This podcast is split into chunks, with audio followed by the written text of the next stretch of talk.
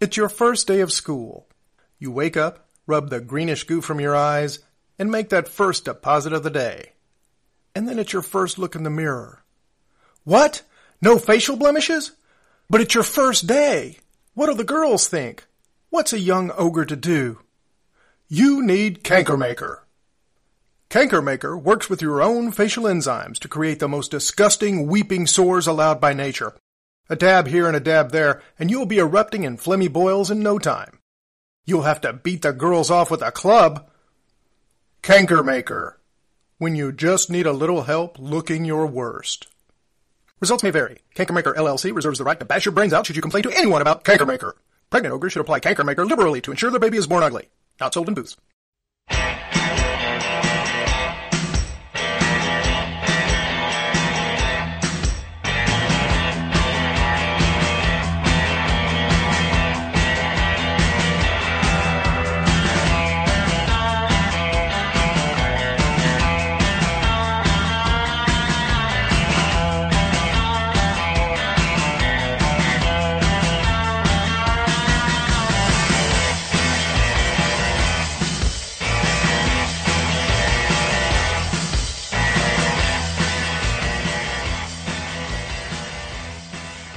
And welcome everybody to season two of Sci-Fi Writers playing old school D&D.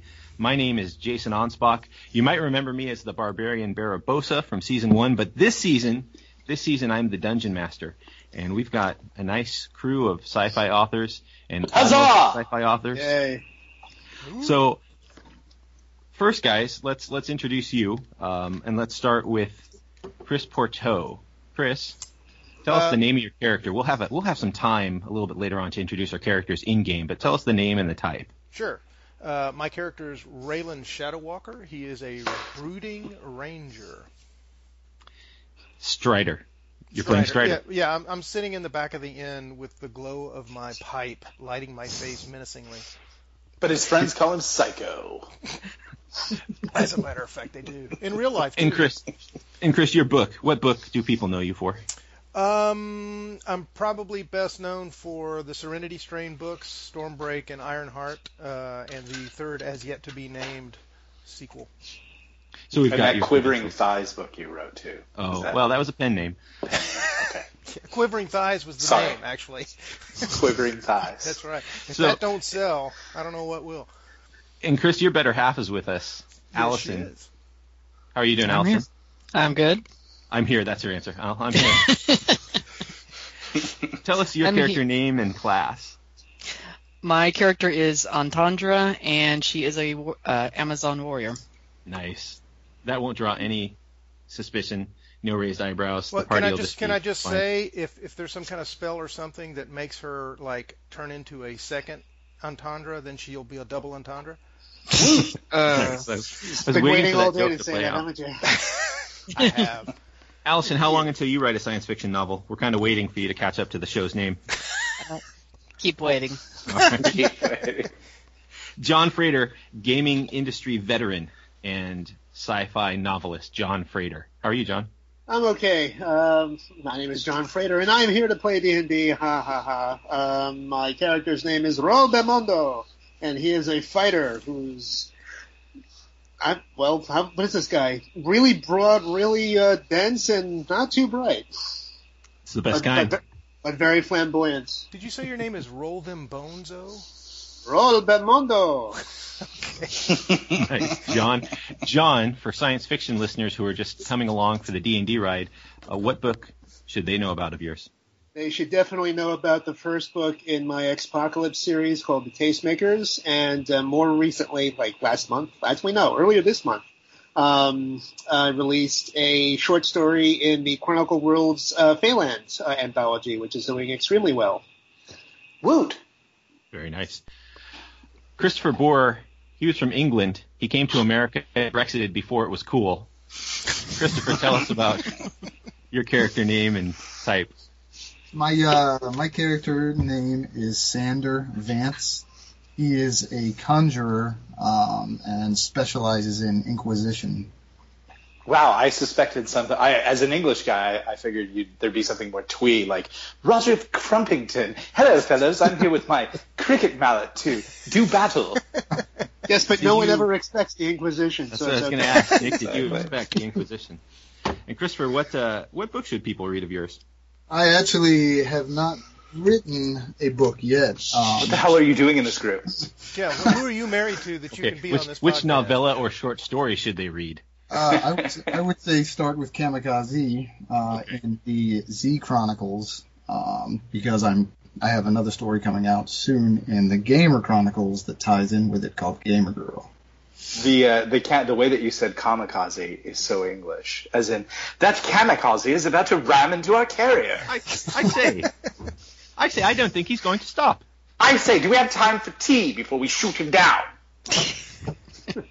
All BS aside, I've read the uh, Gamer Girl story and it's absolutely awesome. Woo. Oh, thanks, John. I think you and John are both in an upcoming game anthology with Sam Peralta, right? Yes. Yep. Groovy. That's cool. We'll talk about that when it releases. Okay, Maybe. lastly, lastly, yeah, maybe we will. I shouldn't have promised that. I Lastly, promise that. if you're not in this episode on the next episode, then why would we talk about it? you could you could die. It's true. Yeah. Um, This is we'll write it on your Ravenloft, baby. tombstone. Yeah, so sell your books Nick Cole. now. You could be dead next time. Yeah. Every time you roll, schlep something. That's right. Nick Cole. Woo! Tell us about um, uh, I have decided to because most people don't know that I'm an actor, and I've really wanted to embrace my Mark Hamill, Johnny Depp. So I've gone with Captain Jack Random, who is a thief, and um, he's quite a fellow. So we're going to have a lot of fun. Ha Oh, You sound- you know. You sound like a very lonely man, my friend. Thanks. thanks Jack Random is never lonely for long. Up. and thank you for telling us you're an actor. You know, you know, you never mentioned that, so I'm Yeah. glad that you brought it up this time. Yeah. Hey, uh, Nick. before, before before we move on, uh, Jason, Oh. why don't you tell us about who the Dungeon Master is, Jason? Oh, I will. I was going to get Nick uh, some plug time for one of his books, but never mind, Nick. You've got you, you, sell, you sell enough books. So I'm the dungeon master, um, and though this this show is called Sci-Fi Writers, uh, I tend to write uh, humorous paranormal noir.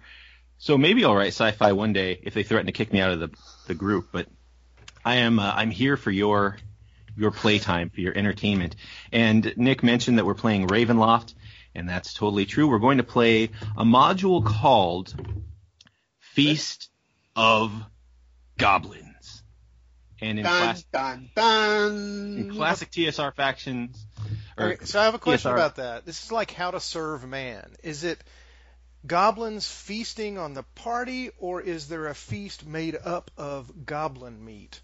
Well, the nice thing is, in Ravenloft, it's very story and role play driven, so it could easily be both. Very easily both. Now, what I'd like to point out, I don't know if you guys have seen the cover art for this, but I think this module came out in 1989 or 1990. And so uh, there's a wicked-looking vampire on the cover, and then there's uh, sort of the uh, the hot chick. And what I love is the way they use uh, hair from the period. So you've got this great Kenny Loggins beard and mullet on the vampire, and uh, the woman's hair is all frazzled out. So we'll get a picture of that. But that's what I love about old school D and D uh, photographs is the way they just took whatever popular '80s hairstyle was out there and put it on a bard and said, "There you go." Sir, we call that marketing. Marketing, sir. So the kids can relate. It's hip. yeah. I love So that all bit- the Am- Amazon warrior women always had feathered hair. That was always like so hot. You're like, ah. That was very much an 80s thing, yes. Yeah, Yeah, Allison, how did the Amazonian women feather their hair? Do they have product? They've got everything. The mist of Amazon women just abound. The There was a is Brazilian blowout back then. The mist is just hairspray. No one knows. um, two quick questions I have for the listening audience, um, and, and I'm going to field these to Christopher Boore because his lore is is pretty good. Anybody that wants to touch in, but Ravenloft has two interesting features about it that a lot of people don't know. The first is how did Ravenloft to Christopher Boore um, come about?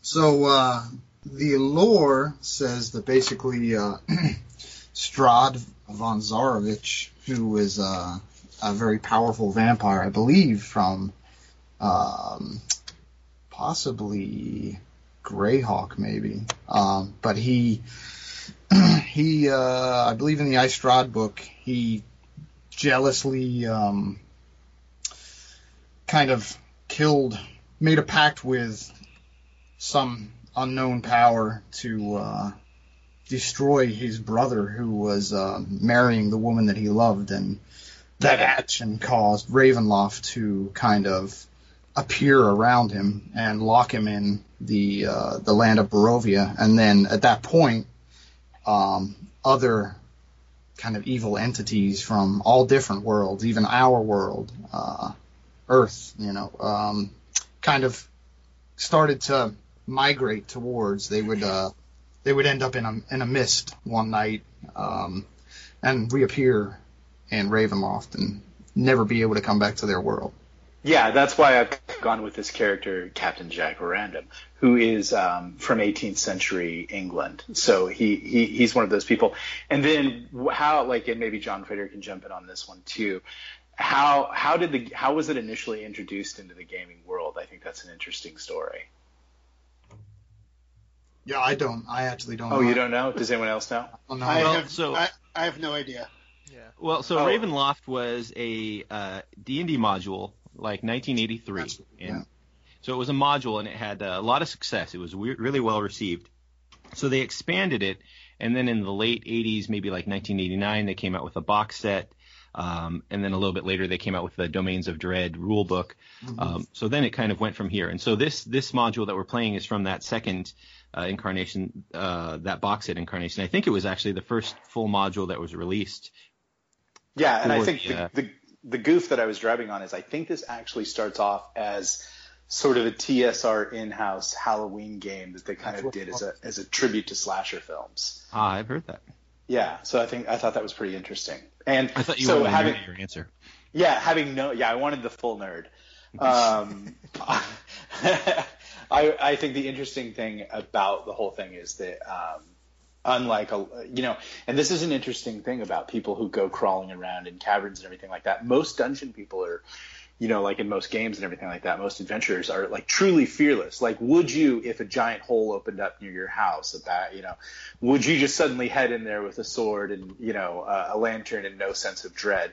Well, whereas in Ravenloft, horror and dread are actually game factors, and it's it's pretty interesting. I've actually never played. I'm interested to see how it goes. Yeah, and, and so right before we begin, that Hello. that Yeah. one is designed to be an. Everyone Jason, hear everything okay? Uh, You, yeah, you just cut out for a second. Start start from the top. All right. More work Welcome for. Chris Pourteau. no, So that's one thing that I want to go over because it's an important part of the uh, the gameplay. So Ravenloft does have a built-in dynamic to calculate fear and horror. So it was designed to be heavy on role play. It was designed to be a very atmospheric game. And so uh, the way they enforce that is if you fall into a situation where uh, you should legitimately be afraid of what's happening or you should be horrified by what's going on, it gives the dungeon master the ability to say, you're not really role playing this very well. Um, there's a, a fetid, rotting corpse that used to be your best friend rising up and attacking you, and you're acting like it's Tuesday. So then there's fear checks and horror checks, and those can have big consequences, such as uh, running away, dropping your items, losing the turn, No, no, wait a minute. um, going does the- into a how do the game- catatonic shock. How do the game masters know that I, at one time in my life, on a Tuesday, did not have a good friend turn into a fetid corpse next to me, and I'm used to that kind of thing. It's true. Yeah. Well, see, even if you're used to it, it only gives you a slight bonus. a slight bonus in the poll. Because it's still scary. It's always horrible to see Steve come back to life. Yeah. If you This knew is Steve he was alive, you'd know why it's so horrible. yeah, exactly. So, but generally, if you role play according to the mood that the campaign is setting out, it's not something that comes up, but uh, it is kind of a tool in the dungeon master's belt if he if he sees the need to do it. So, with all that said, we're going to get you guys into Ravenloft. Um, Nick, since you're already there, I guess we'll just kind of keep you quiet here. But everybody else, we said we were going to start. Try and stop me. We're going to start in our world of Forsaken Ruins.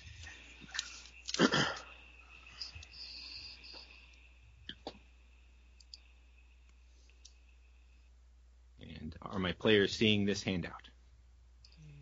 No. figures.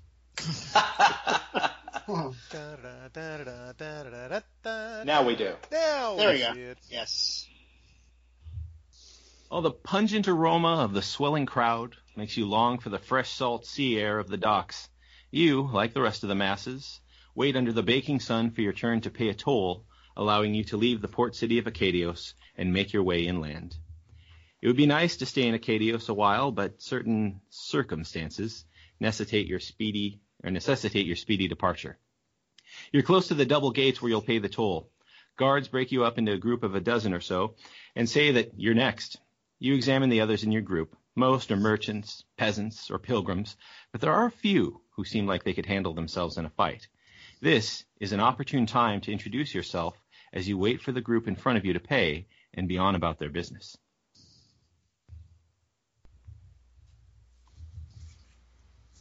And go. And that's this is so in a role playing game, you, you play the role of your character, and so your character is standing with the other characters, and now you're going to get to know each other. All right, so I'll I'll walk up to Antandra and say, "What's a nice Amazon like you doing on a dock like this?" I am surprised that you recognize an Amazon warrior.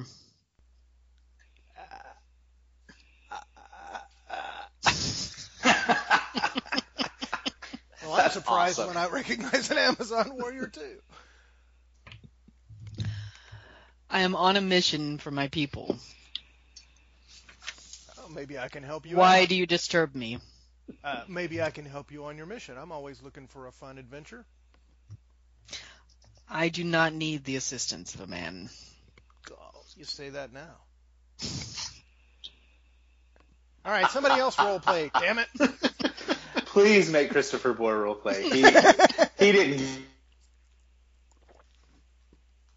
Uh, I'm going to. Uh, I see that the uh, interaction going on between the uh, the large uh, warrior lady and And me. you, and uh, I guess I'm going to mosey on over. and, What do you look like? John, do I look like? when he mows Aren't you like like a tall moving corpse? Uh, but pretty much. I, uh, I I kind of hold my uh, left hand to my body protectively. It looks kind of twisted and gnarled, and my clothes, Like and my robes got a bump are on your back? disgusting. I have implements of uh, possibly torture and pouches all over my uh, my robe. But a logoed T-shirt that says "Free I. Hugs." Like, it says sci-fi writers playing old school D&D. and uh, I'm going to, uh, I guess, inquire. Um, the, do you know what's going on here? To Chris Pourteau's character. Uh, well, we're waiting to get on the ship. I can tell you that. Actually, you're waiting to get inland. You just got off the ship. No, we're waiting to get off the ship. I can tell you that.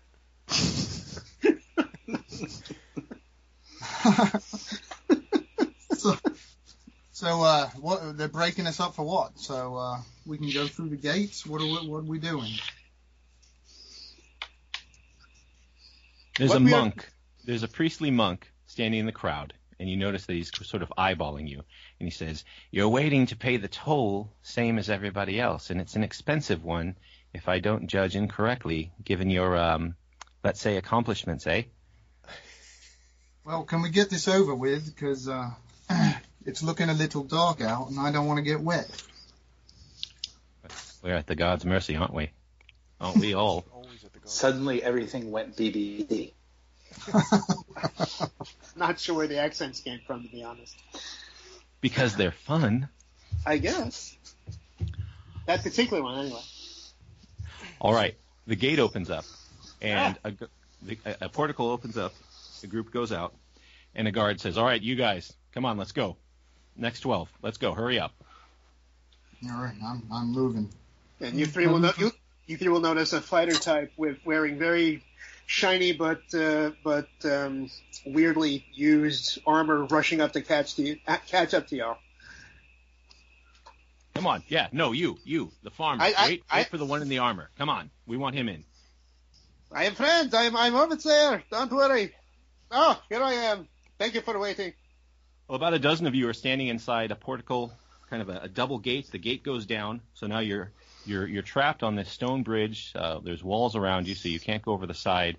Two gates, one that will uh, exit you out into the wilderness, and uh, you notice that there are a number of guards standing above you, uh, murder holes around you, and one of the guards calls down and says, "The toll to cross today is ten gold pieces, except for laborers, in which case it's one copper piece."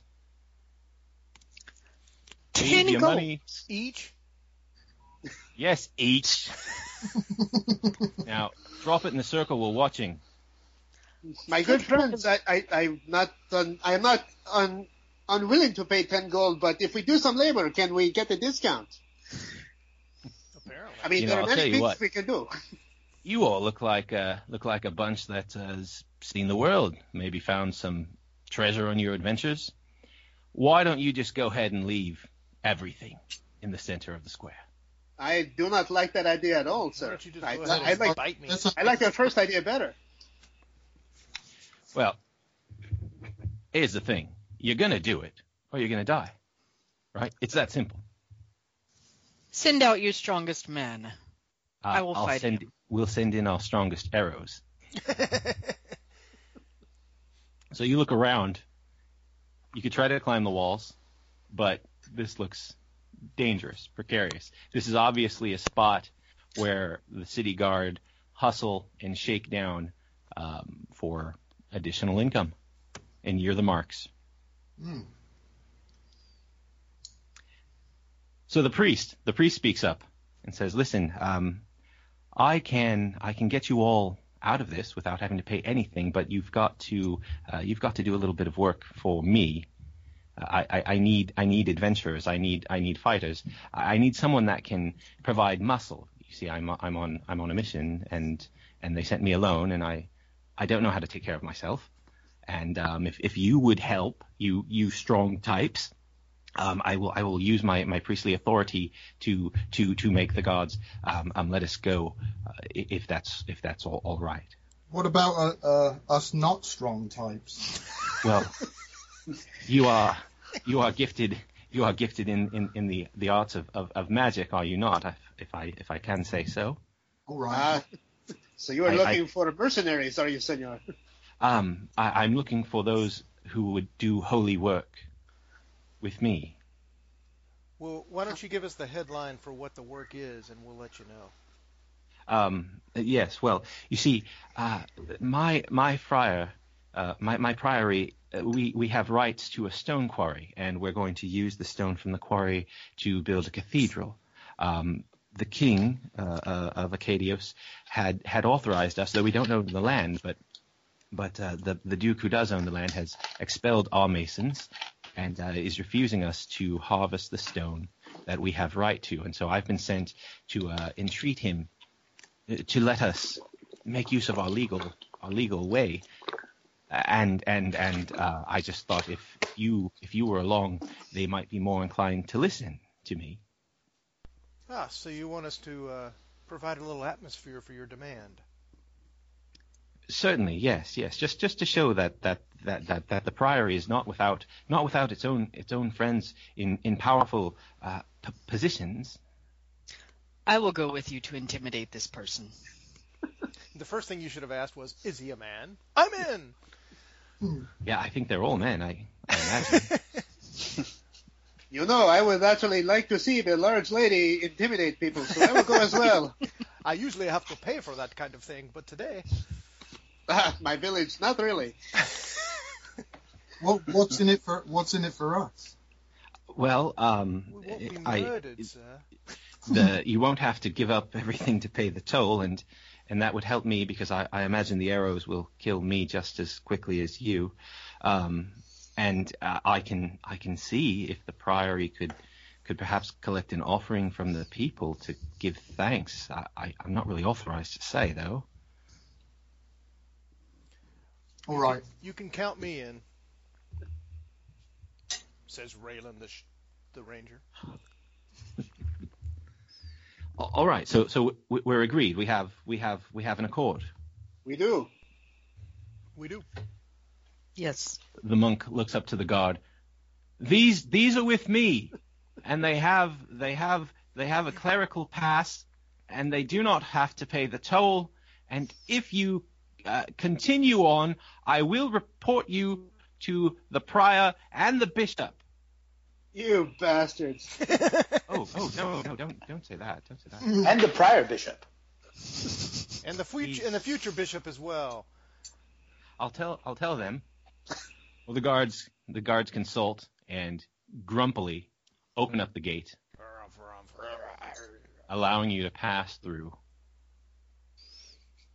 and move on your way. I shall be honest, my friend. I'm not sure which is more surprising: the fact that you actually said that, or the fact that they actually listened. Oh, they have to listen. Uh, the church is very powerful in Acadius. oh, take it from me, my friend. No one has to listen to anyone. I don't understand what that means, but I'm glad you're coming.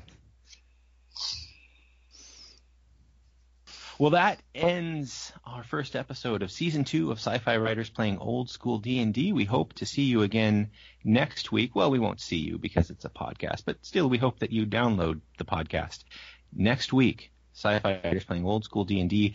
We will uh, we'll get into some fun uh, some fun things for our party to do. We'll see what they're made of. See if they're killers or heroes next week.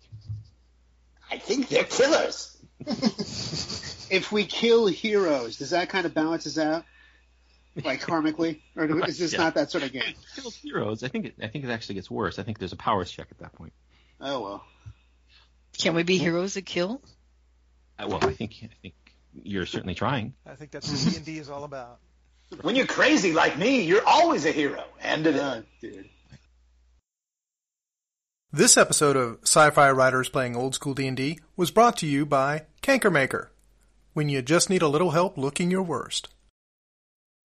I'm Chris Pourteau, author of the Serenity Strain, Ironheart, your host and producer of this podcast. Our executive producer is Jason Anspach, author of Till Death. Kevin G. Summers, author of The Bleak December, designed our epic logo. You can pick it up on hoodies and shirts over in our Green Dragon Loot Shop. The shop's logo was created by the lovely and talented Guinevere Boore, our magic user's spousal unit. Go check out the loot shop, our bios, and more at oldschooldnd.com. That's O L D S C H O O L D N as in Nancy, D.com. That's all for now. Thank you for listening. We'll see you next time.